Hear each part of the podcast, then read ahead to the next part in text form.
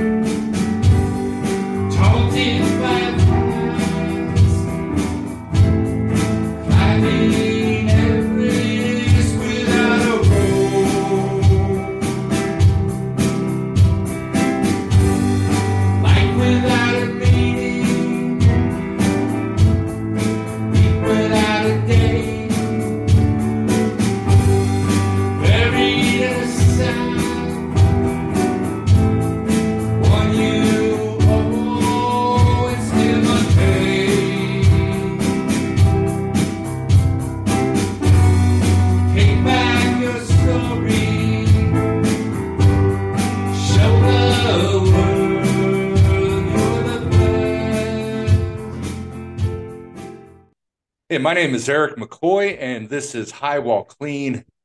I want to say real quick, I love getting high, and I want to remind everybody that just because you get clean and sober doesn't mean you stop getting high. We do it differently. You know, the only reason that you feel highness from a chemical is because you already possess it. You know, the coolest part about how I get high today is that there are no side effects, it's free, and it's legal. Today, is no exception. And I have a guest today that I am going to get high with. And, you know, I want to say something real quick. And as our regular listeners so know some of my story, uh, anybody that, of course, has read Pain, Failure, and Misery are the stepping stones to success, you'll know quite a bit more of my story. Meth was that potion that brought Mr. Hyde out. But there are actually very few substances that I haven't really abused at one point in time of my life uh, whether it be alcohol, opiates, cocaine, sedative hypnotics, and even tried not to come down from hallucinogens like LSD. Obviously, didn't have much success with that. Uh, tolerance, withdrawal, isolation, incarceration, financially broke, homelessness, and the stigma that society puts on us. If anybody saw our podcast with Kalichi, and of course, I think he said it best as he saw in posts that he had that people saw us as useless, waste of society. We should be brought into a back alley and put out of our misery. Now, those are those I think are quite a bit of a buzzkill. Now, combine that with our friends or acquaintances that keep dying in record numbers.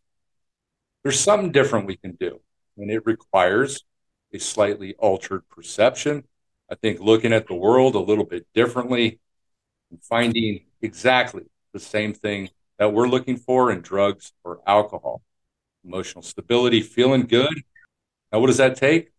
Well, love yourself. I guess today is going to bring us more knowledge and information to consider. And all you really need to do to begin with is to remain a student. So I got Dr. Rob Kelly, who's a PhD. Um, as I was kind of going over his information. I think you did way too much schooling, two PhDs. I know. Typical alcoholic. yeah, I'm going to post all of his contributions with various shows that he's been on. I know, like the Doctor, Good Morning Texas, KENS 5 Morning News. Uh, he's also contributed to uh, Miracles uh, and Recovery USA Today, also a study on the stigma associated with mental illness. Uh, Dr. Kelly has hosted Sober Celebs show on KLIF Radio in Dallas.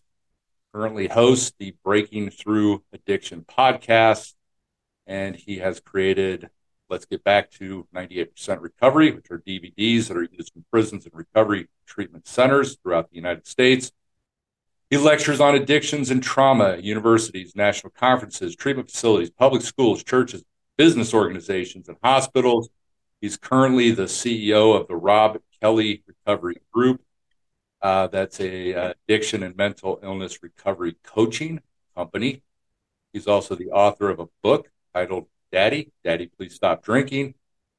He's also, again, like I said, I think done a ridiculous amount of school, PhD in psychology, Trinity College, Oxford University, PhD in psychology from University of Southampton, nationally certified recovery coach, somatic experience practitioner certified, certified life coach, certified neurolinguistic programming practitioner, certified international interventionist, and certified brain spotting practitioner.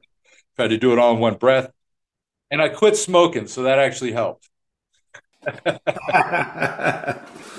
so, how you doing, man? Eric, great to be here, man. Hi, guys. Good to see you. Uh, just point out my first uh, PhD is psychology, but my second PhD is behavioral science under the heading. So, if you heard, Eric was right when he said two PhDs in psychology, but the second one was behavioral science, which I absolutely love when it comes to addiction. Yeah. Now I know, um, and we don't necessarily have to get too much into this. You know, you obviously have information on substance abuse yourself. Um, if you just kind of wanted to just give a real quick uh, synopsis of your experience. Yeah, sure. Well, I'm an alcoholic myself. I'm a recovered alcoholic. Took my first drink at the age of nine, so I know all about this disease. I know all about the suffering. Same as you, Eric. Lost kids, lost uh, everything. End up homeless, begging on the streets, and uh, my journey back has been phenomenal. Uh, when you know when I finally got off the streets, and I, am one of those guys. I believe in what the the science tells me. I'm a neuroscience guy uh, and a quantum physics guy and a behavioral scientist. Is that when you when you stop drinking and using drugs, uh, you can have anything you want back. You can have anything you want in life. Uh, quantum physics tells us this. So my journey back was always aggressive and was always going to be the person I am today because I I we kind of have two lives in in addiction. We have you know first life that we mess up, and then our second lives. So we're the only person, people in the world that get two lives in one lifetime. And for me, the second one coming back is there's no holds barred. Know, what are you going to do? I mean, I signed an office lease in Dallas a couple of years ago for like a million dollars and everybody was freaking out. It's like, what can you do to me that's not been done to me already? You know, I'm taking these chances. I'm living life, you know, to the, to the full. I had a saying on the streets when I got off. I used to, I used to dream of living. Now I'm living the dream and everybody can do it. So I've been in the industry for 35 years. I've uh, in and out. I've worked with over uh, probably 8,000 people over the last 35 years, uh, leading them to uh, recovery and uh, relationships with higher powers and, you know, just uh, relationships with families, getting the kids back, getting the houses, cars, wife, husband, jobs. You know, I make it all exciting while we're doing it because this is amazing you know, once you once you put the drink and alcohol down and the drugs down, you can go on to do some amazing things. So I have to be living proof of that, and so I am, and here I am today, all happy to be here. Yeah, no matter where you've been or what you've done, you can do anything you want if you're willing to fight for it. Hundred percent, hundred, hundred, hundred percent. What you can imagine and think you can hold in your hand, the vision of that. That's quantum physics, and the actual mechanics and the neuroscience of the disease and who we are uh, alcoholics slightly different from drug addicts. Alcoholics are born, drug addicts are made. It's going to blow people's minds, but that's how it is. Uh, there's three parts of the brain with the alcoholic brain that show up similar, present themselves similar as, drug addicts. So we are all the same in, in, that fact. But yeah, there's three parts of the brain that differ. Uh, and once we uh, once we correct those, and we have that psychic change, spiritual awakening, our DNA changes you know, my story and a lot of people I've worked with over the years, you know, obviously being incarcerated, you know, I'm a six time convicted felon. Um, and it's something that, you know, for me was a big passion. I loved working with alternative sentencing.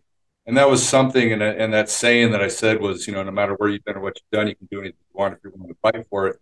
Because I believe, you know, that so many people hold themselves back oh. with the I'm a felon, who's going to hire me? What am I going to do? It's so true, you know, and I hear this time and time again. Um, it's just, it's bullshit, is what it is. And it's bullshit thinking, but it's wrong.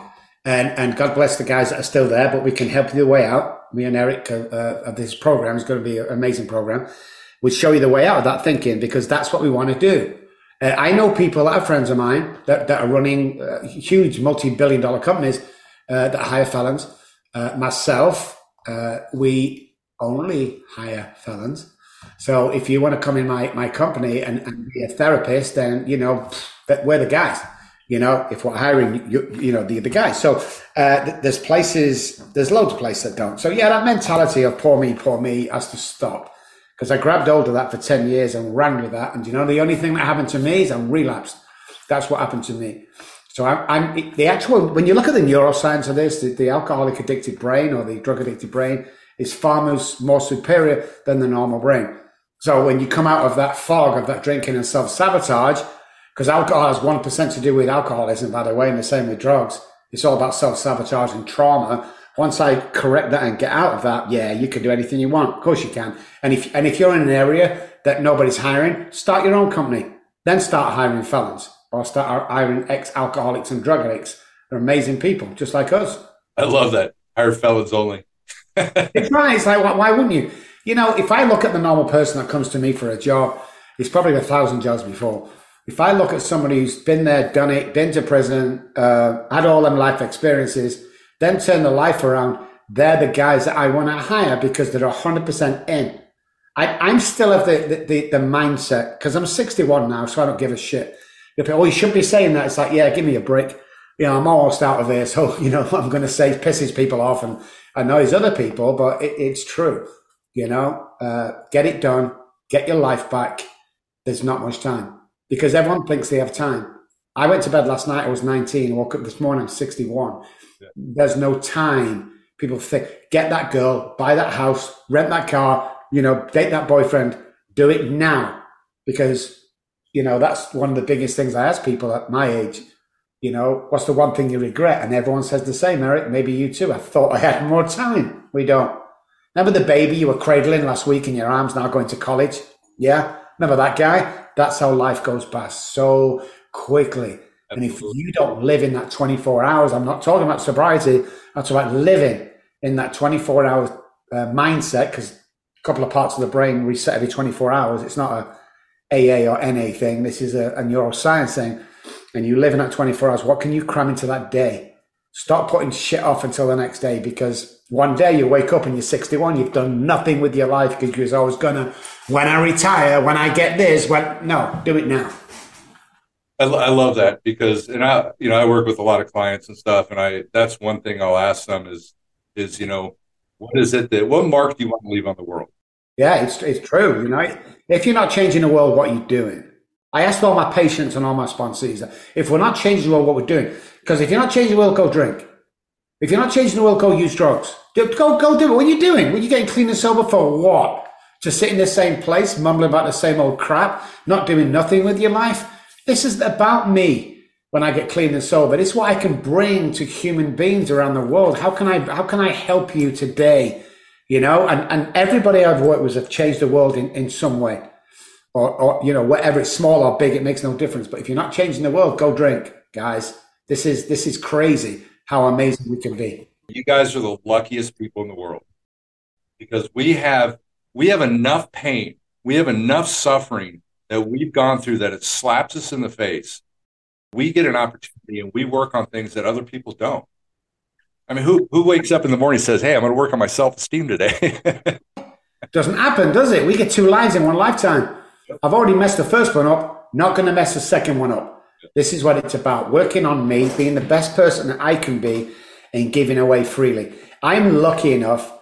Uh, I'm a spiritual guy, so my God has, has, blessed me with all sorts of stuff in the last, you know, 30 years. I, have been in this game 30 odd years. And uh, I bless monetary every time I leave the house. I'm lucky enough and blessed enough to do that. I help people. I give my time. I give my money. I give me. I give the family. We're, we have sober Sundays at the house. You know, we we employ felons. We we do all these things because we can. You know, we love what we do because we do what we love. And I think when you find that position, when you find your own niche in life, like why am I here? I mean, I almost died because of this stuff. In actual fact, I died twice, and they brought me back to life. You know, why am I here? Once you find that niche of why you are here, man, life is amazing. You know, don't money. Look, earning a million dollars is pretty easy. Believe it or not, it's pretty easy. It's staying sane and staying at that level that that's hard. You know, because we've all been there, done it, been there, done it. But we always come down working on yourself, being that person, being that calm, and peace between the ears. You can have all the money you want. If you've not got peace between the ears, go drink. People are going to be pissed off at me, Eric. Why does this guy say go drink? If you're not living your best life and helping other human beings, go drink. You brought up relapse. Now, you had a relapse? No, no. I just said uh, when we come back from relapse. Oh, oh, okay. Oh, in the early days, oh my God, there was no one worse than me. Yeah. I, I relapsed every single, you know, every single reason. Because relapse is a self sabotage behavior. Going back to trauma as a kid, trauma is the gateway drug, you know. So I was, I was a chronic relapser. People used to always say, "Hey, Rob, what's your trigger?" My trigger? My trigger's if it's raining, if it's sunshine, if it's how how uh, dad, did I, did I, don't care if trigger. When I get up in the morning, my brain says, "Drink." You can't stop me. I will stab you in the face if you try and get between me and alcohol when I'm in that mindset. So there was no triggers for me. But yeah, but once I once I went to a 12 step group, I found out this program that I could work 100% and it would take the compulsion away to drink. So what I looked at, I wanted to look the neuroscience side of it to see if it matches with these guys that wrote that book all them years ago. And it does. It, it really, what these guys were saying turns out to be true in neuroscience.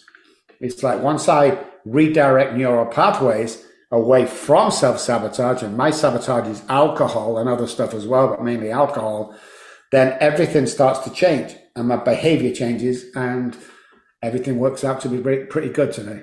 And I know one of the things on your thing was, uh, you know, breaking the stigma of mental illness. And it's another thing that I've always thought about, you know, like a duty that we can ultimately have too is, you know, again, society looks at us like we're pieces of shit. We'll never, yeah. you know, we're, we're a waste of space. But nowadays, you know, we get an opportunity to show the world that no, that's not who we are.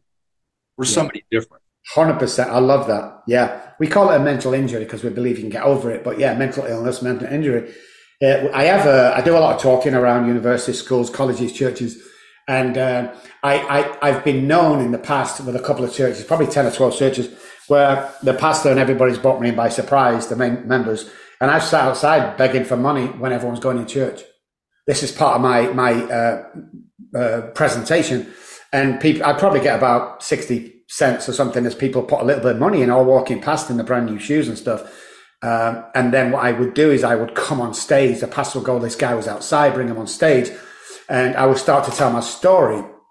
And you could see the people looking at me going, oh God, why is he here? And then what happens is I, I, I tell the story of how I've lost everything and, you know, how I was outside your building and, and I don't know what to do, blah, blah, blah. And then another guy comes, I go off and I get changed into my, into our scrubs, you know, and uh, the guy introduced me, and I come on as, as a doctor, Rob Kelly, uh, with all the books and movies and everything I've done. And people are astounded. And I go, This is the real me. But you walk past me an hour ago, and we're all supposed to be God people. That, that was me outside begging with the, no shoes. And, you know, it was all like a pot on. But it shows you that, you know, people still treat the alcoholic or addict uh, with disdain. You could see the look of disdain on their face when they pass you and that was me, but this is me now. And no matter where you are in the world, no matter what kind of society standard you have, whether it be poor or rich, alcoholism is there. So when you, when you walk past someone who's trying to recover from alcoholism and begging on the streets, one day your son might be asking him for help because he's going through this shit. So you never know. It's it's the only self-diagnosed illness in the world. And the other thing is once we get well, we can help these people. We really can. So you never know who you're looking at. People used to spit on me. They used to throw soiled diapers at me when I was unconscious on the floor because uh, I drank myself to almost to death.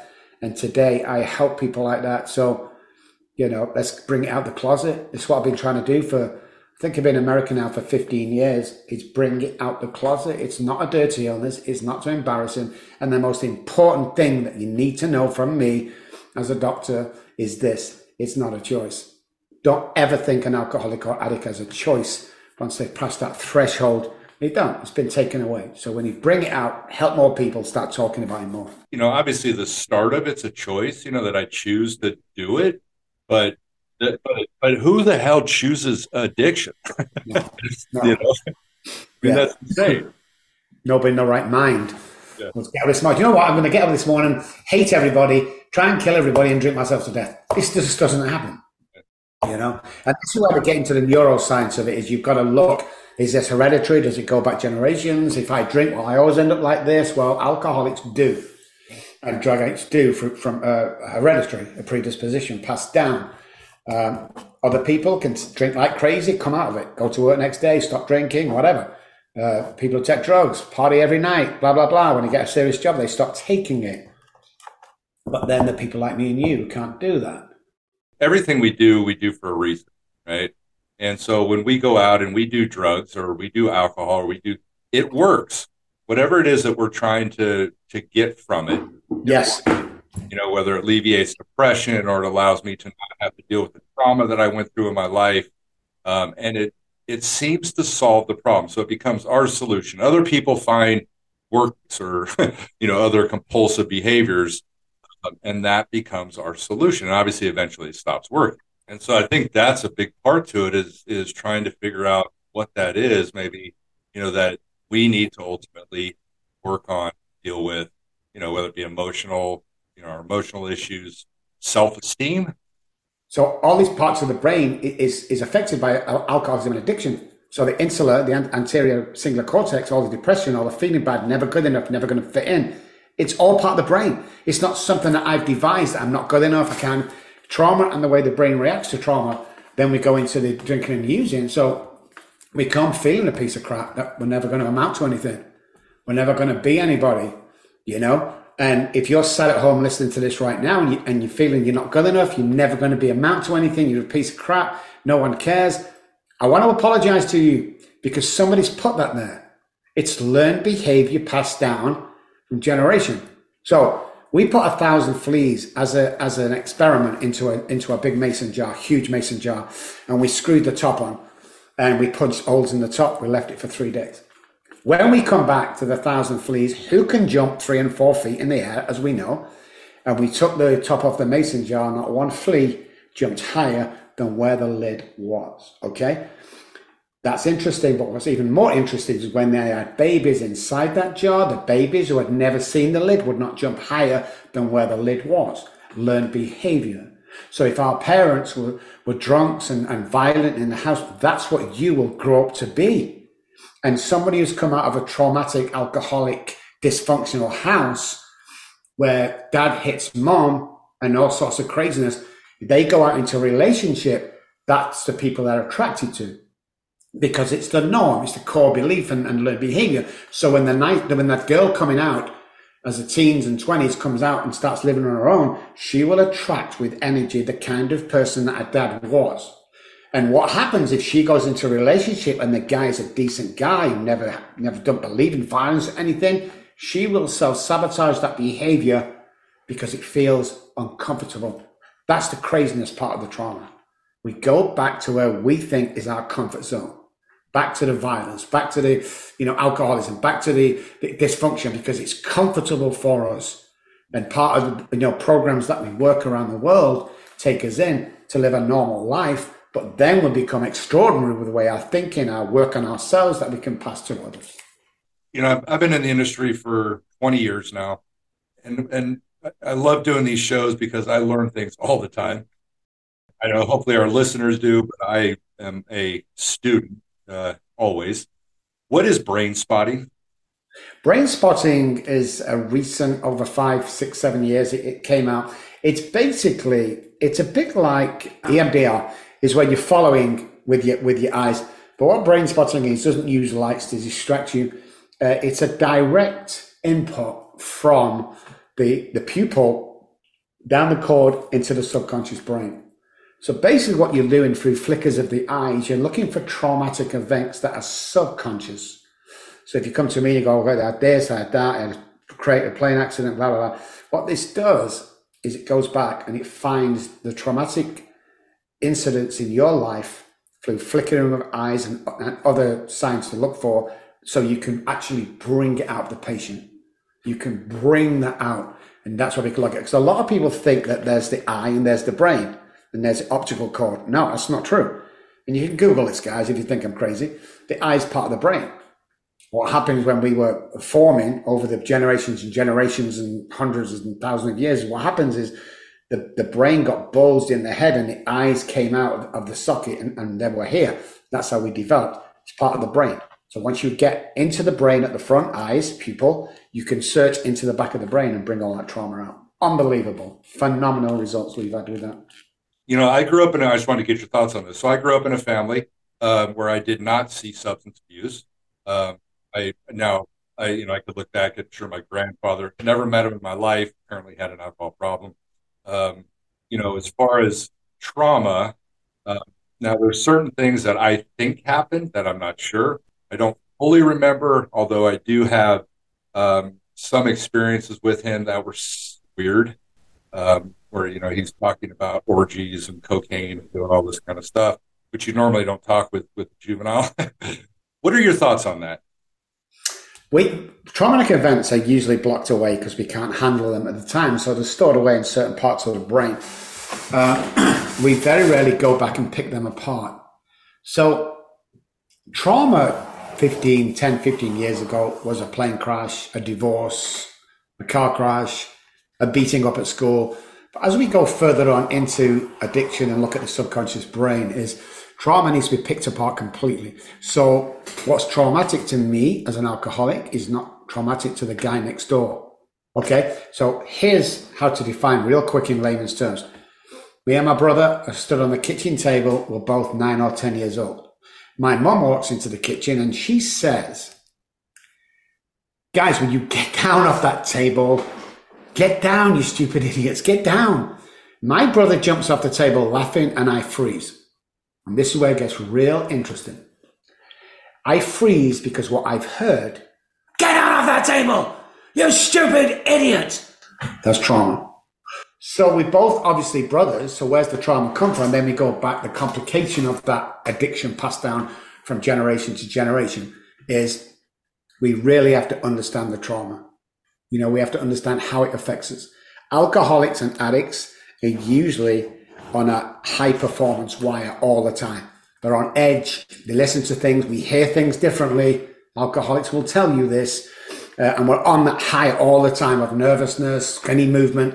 And, and after a long time, it starts to get wary, you know, and we're on this full alert all the time. The brain is on full alert. Parts of the brain is on full alert all the time. The amygdala, which kind of a smoke alarm for, for the whole of the brain is, is actually ping, ping, ping, ping, ping of all these things that are happening. So we're in that state. There's only two reasons, uh, two ways to get rid of that feeling and the trauma on a daily basis. And one is to get well and get help, or the other is to drink. And nine out of 10 times people are going to take a drink and it calms everything down. And we'll take to another level where we can breathe again. Next day and wake up, we're back again. The, the alarm bells are going up. That's trauma.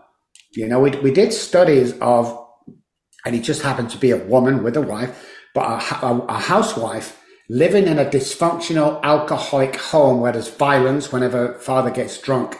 We did tests pertaining to the brain being lit up with trauma and guys coming back from Afghanistan. Now, thank you to our service guys. We love you. Thank you for your service. Let's put that aside for a second. The brain signals and the traumatic events, therefore effects on the brain were identical from the guy coming back from war and the woman in an alcoholic, dysfunctional, violent house. Both didn't know when it was going to be the last day. They're both walking around on eggshells every day. Never know it's going to kick off. It's a that's trauma. Both of them suffering from trauma, but you wouldn't think of it at the time. So when you look at trauma as a whole, you've really got to pick it apart. Yeah. I love that because yeah, I mean a lot of it has to do with perception. The way one person sees something is different than another person. I love that. I love that. I love that word perception, Eric. You hit the because if I if I this is a famous saying, but you know what is perception? Well, if I told you to put your hand on a on a hot flame for five minutes, it's going to seem like an hour. But if I told you to sit with a really pretty woman for an hour, it's going to feel like five minutes. So the perspective is all there of what we actually think, how we feel. So then again, trauma's involved with that. You know, I can't today sit around or watch a movie or anything where there's a baby crying. That to me is huge trauma because when my kids were taken off me, the ages one and three, because I was too drunk and I'd left them alone while I was drinking for like two days, two or three days, no, no food, no diapers, nothing, nearly killed them. When I woke up, they were crying. So a crying of a baby on a movie, I have to turn it off. It's too much. It's too much trauma for me. And the guy next door to me thinking, "What you do? What's wrong with you? Are you crazy?" It's trauma that I have that will probably never go away, despite how much work I do on it. So once you recognize the trauma, once you uncover, discover, and discard of the trauma, you will always suffer from that. Always suffer from it. And the idea is to, to box all that up, to get it dealt with, and to get rid of it as quick as possible. Then we can start to look at life differently again. Yeah. Yeah, you know, I wrote a book. You know, I was mentioning that pain, failure, and misery are the stepping stones to success.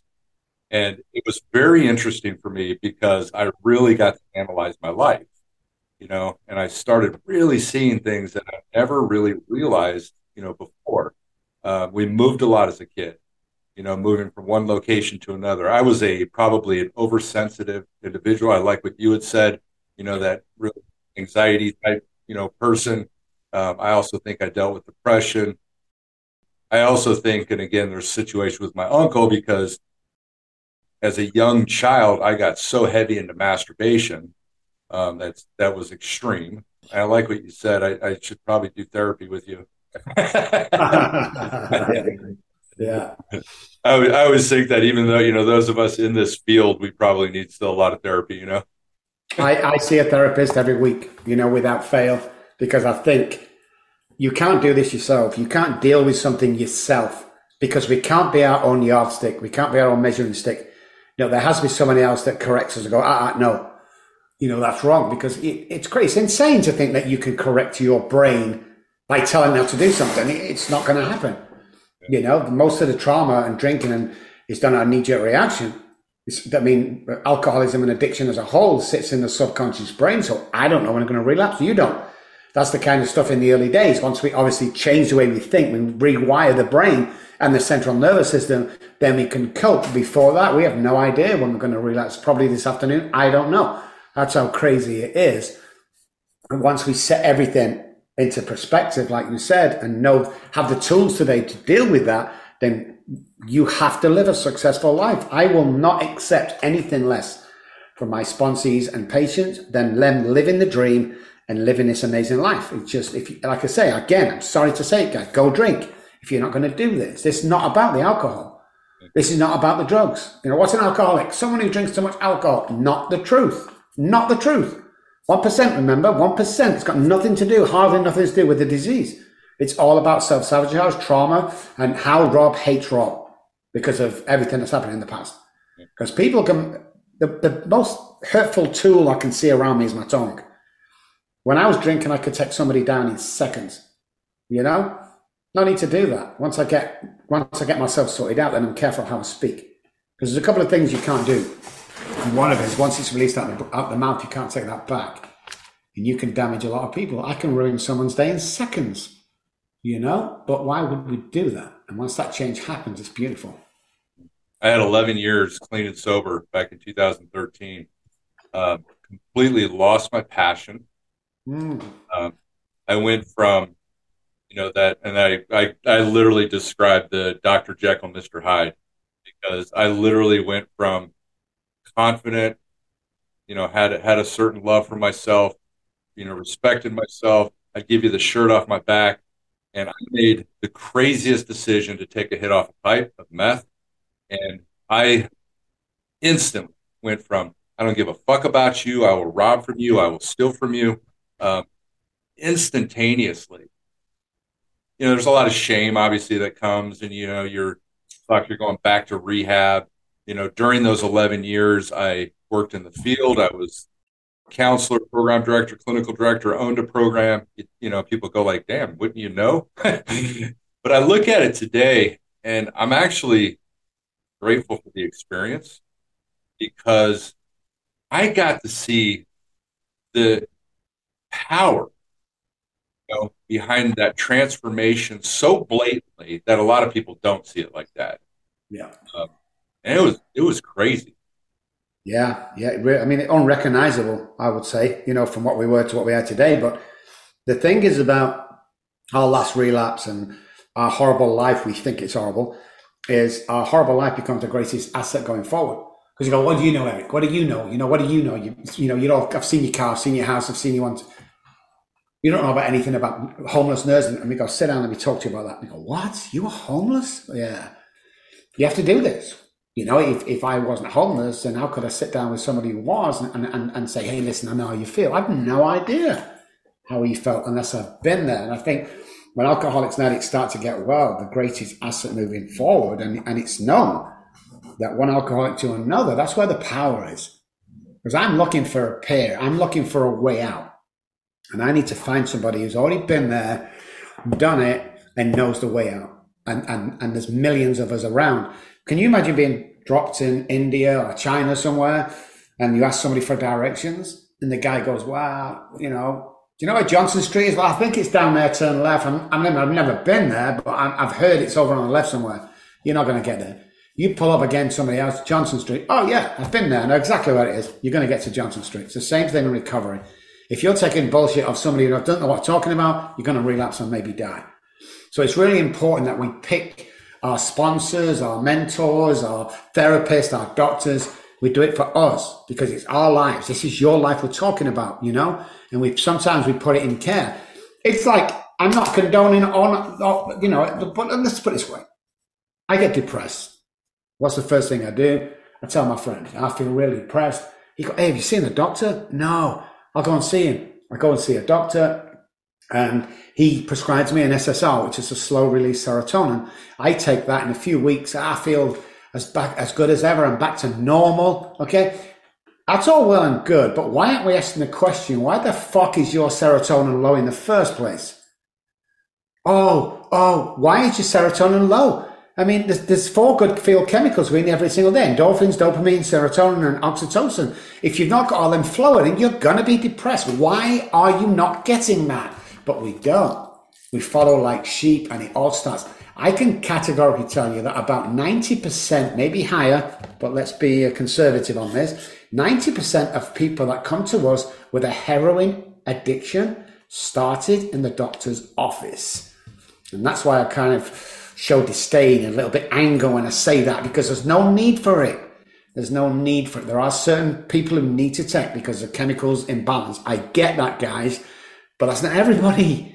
You know, start living a good life, start acting like you're amazing, start, you know, getting into recovery, start seeing a therapist and start living the best way you can today. Remember, you don't have time. Do it today and your life will get better and better and better because we weren't meant as alcohol. This is my belief and my opinion from my 30 odd years of being in, in, in recovery is we were always meant to suffer to go on to do great things.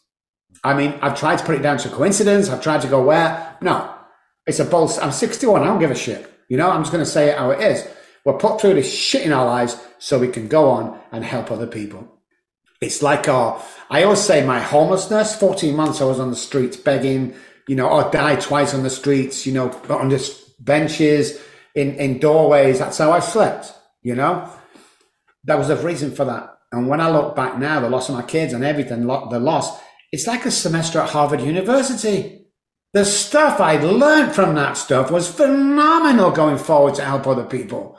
That's the magic. Every alcoholic and addict that's got well, we have been chosen to do. Not, not a lot of people make it, guys, because you can't rely on the statistics.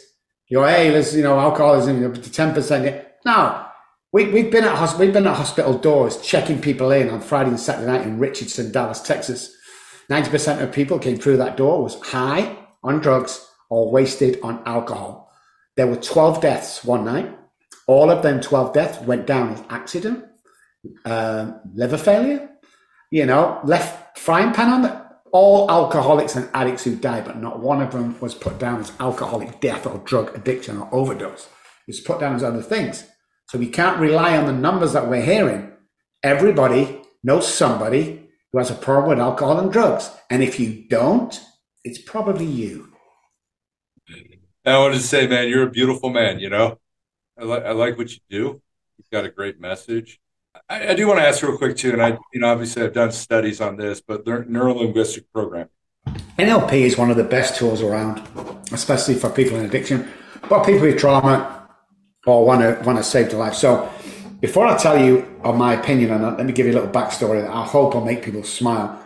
Uh, my eldest daughter, Charlie, Charlotte, her name is called Charlie, uh, was taken off when she was three years old. The police and the authorities took her from my arms uh, I was served with unfit father papers. She said three things to me as she walked away. She's like this with mummy, don't forget, she's only a little tot. And she walked down the path and he said, Daddy, Daddy, please don't go. And halfway down the path, she said, Daddy, Daddy, please get better. And as she got to this big gate, because we used to be very wealthy, opened the big gate and she turned around one more time, almost 26, 28, 30 years ago, and said, Daddy, Daddy, please stop drinking. Okay? That's the name of the book because of that. Two years ago, three years ago, I'm horrible on time. I we, we're estranged. Never seen her. Don't know where she is. Tried to get in contact. No answer for years and years and years and years. Get a message on, on Messenger. hey, Dad, this is Charlie. Three o'clock in the morning here. It's, it's nine, and, uh, nine o'clock or something in England. Ting, open the phone. I looked at I woke my wife up. I said, Charlie, Charlie. And I freaked out and I was crying and said, I want to see you, Dad. So I texted back, oh my God, you know, my God, my God. And Anyway, we jumped on a plane and we went back. And uh, when I uh, when I got to the house, I was so nervous, man. You'll know this, Eric. The um, the shame of not being there for a first boyfriend, a first bike ride, all that stuff came up. And it was just the worst thing. But I knew God had me there, and we opened the door and we hugged and we cried. And I thought that was the best thing ever. And then she walked me into my into her living room and she handed me my three month old granddaughter. That girl said, Dad, I want to do what you do. So we sent her back to college, university, and she studied neurolinguistic programming. And she, as two years ago, opened my Manchester office as my lead NLP therapist. So that's a great story behind that. But let me tell you, NLP is phenomenal. You can rewire, literally rewire brains. Their neuroplasticity, we can we can rewire, we can remold the brain. Medical fraternity only really conquered this 10 years ago, whereas we've known it, a lot of people have known it, millions of people know it for years. But that's what she does. She changes the way people thinks. She rewires, redirects self-sabotaging neural pathways and creates positive neural pathways for future. So these are the tools we use. NLP, psychology, brain spotting, uh, somatic experience, and uh, psychology and uh, behavioral science. Is that's what we use. That's our program using all them things and we think we are the lead. Well, we don't think we know we are the leaders in the industry. We're very quiet. We, we tend to deal with a lot of, you know, affluent, famous people because we like to keep it underground. Uh, we've worked with over 8,000 people, but yeah, they're the tools we use. You know, it's phenomenal. That's the key. The key is that the, the trauma, it's not the alcohol and drugs, so the bad, the bad news or the trauma Get back to the trauma, sort it out, get on with your life. Everybody can recover. Everybody who's miserable can recover. Everybody who has depression can recover. Everyone has all these illnesses that we carry around is bullshit. Okay? There's a way to get rid of all of that. And one of the main keys, like you said, Eric, was NLP. Yeah, we got doctors just creating all kinds of new problems that people have. and so much of it is bullshit. I think it, I mean, look, look, it, here's the deal if you think you can fix drug addiction with a drug, go have it. Go, go and try that deal, you know. But I tell you now, it doesn't work. It's like me as an alcoholic saying, "Well, I'll tell you what, not, don't give me that vodka, just give me that that beer. I'll be okay." You're not going to be okay, you know. Second question: anybody to regarding your health, especially in America, everyone wants to give you a pill. The pharmaceutical companies run this country. So don't always be hoodwinked into some of these things that they want you to do. Get a second opinion always. Psychiatrists, God bless them, first of all. Thank you for what you do. But they have three minutes per patient, okay? So if you're not thinking properly, they're going to stack you with Adderall. That's what they do. They don't want to do that. They don't have time. They have 600 patients to see that day. You're not going to get a look in. So just be careful. Tr- treat everything with a second thought, you know? All they're treating is symptoms. Exactly. They're not, and that's another thing we do. We don't, the problem needs to be looked at, not the symptom. Alcohol, drugs, uh, Adderall, symptom. What's the problem? What's the cause and conditions of what I'm suffering from, regardless of addiction? What's the cause and conditions? How did I get there? Why is my brain wired for self sabotage? And how do I get out of this situation? And everybody can recover. Everybody, unless you've got serious brain damage or Wernicke disease or something like that, you can recover. I'm looking at my board now over there. I only take on four patients at any one time. Three of those patients are not even alcoholic addicts. They're trauma sufferers. They want to better their lives. Their, their career has crashed because of self sabotage. So it's all about helping. It's all about moving forward and being excited about this shit. I'm, I'm excited now about recovery as the first day I walked in when I started this deal because it's exciting seeing people change, get their life back, getting their wife back, kids back. I guarantee people when they come in, you want your kids back? We'll get them back. What do you mean? We'll get them back. That's how we're going to rewire your brain. And don't worry about the apartment. We'll pay for that for 12 months for. Don't worry about little car. Oh, you want a suit for interview? We got you. We personally gave $150,000, me and my wife, every year to people who need this stuff. People who get in their lives back. One parent family need to go to family court. We'll pay for that stuff. We'll buy you an attorney that's going to work for you. If you really, really want to get well, you can get well. And that's why God has given me money and, and, and, and all this stuff is to give to other people. This is not my money. Hey, listen, guys, if you're not on picking, I gotta say, if money makes you happy, I got some fucking bad news for you. It doesn't, okay? It does not make you happy. As people say all the time, oh, look at him, now he's rich, he's a dick. No, he was always a dick. Money doesn't change you, it just emphasizes who you are. So if you're a kind guy, want to give back, when you get money, you'll give it away just like we do it's a beautiful feeling. I can sleep well at nighttime as well. I see, you know, money for people that think that money brings them happiness, it brings fear, what it does. I always, I always like to teach that, you know, appreciation, right? Appreciation, the strongest outbound form of love, the idea of giving of everything and asking for nothing. And they've defined your mind cannot be in the state of fear and appreciation at the same time. Yeah, beautiful. I like that. I love that. Appreciation is the antidote to fear yeah. Yeah. Beautiful. I love that, Eric. Hey, I want to thank you for doing this. I want to ask you, and I ask everybody this: um, if you were to give a message to those that are suffering, what would you say? Um, first of all, everything's temporary. By the way, okay, everything's temporary. Uh, this too will pass. I hated that saying, but it's true, unfortunately. So everything's temporary. Nothing lasts forever.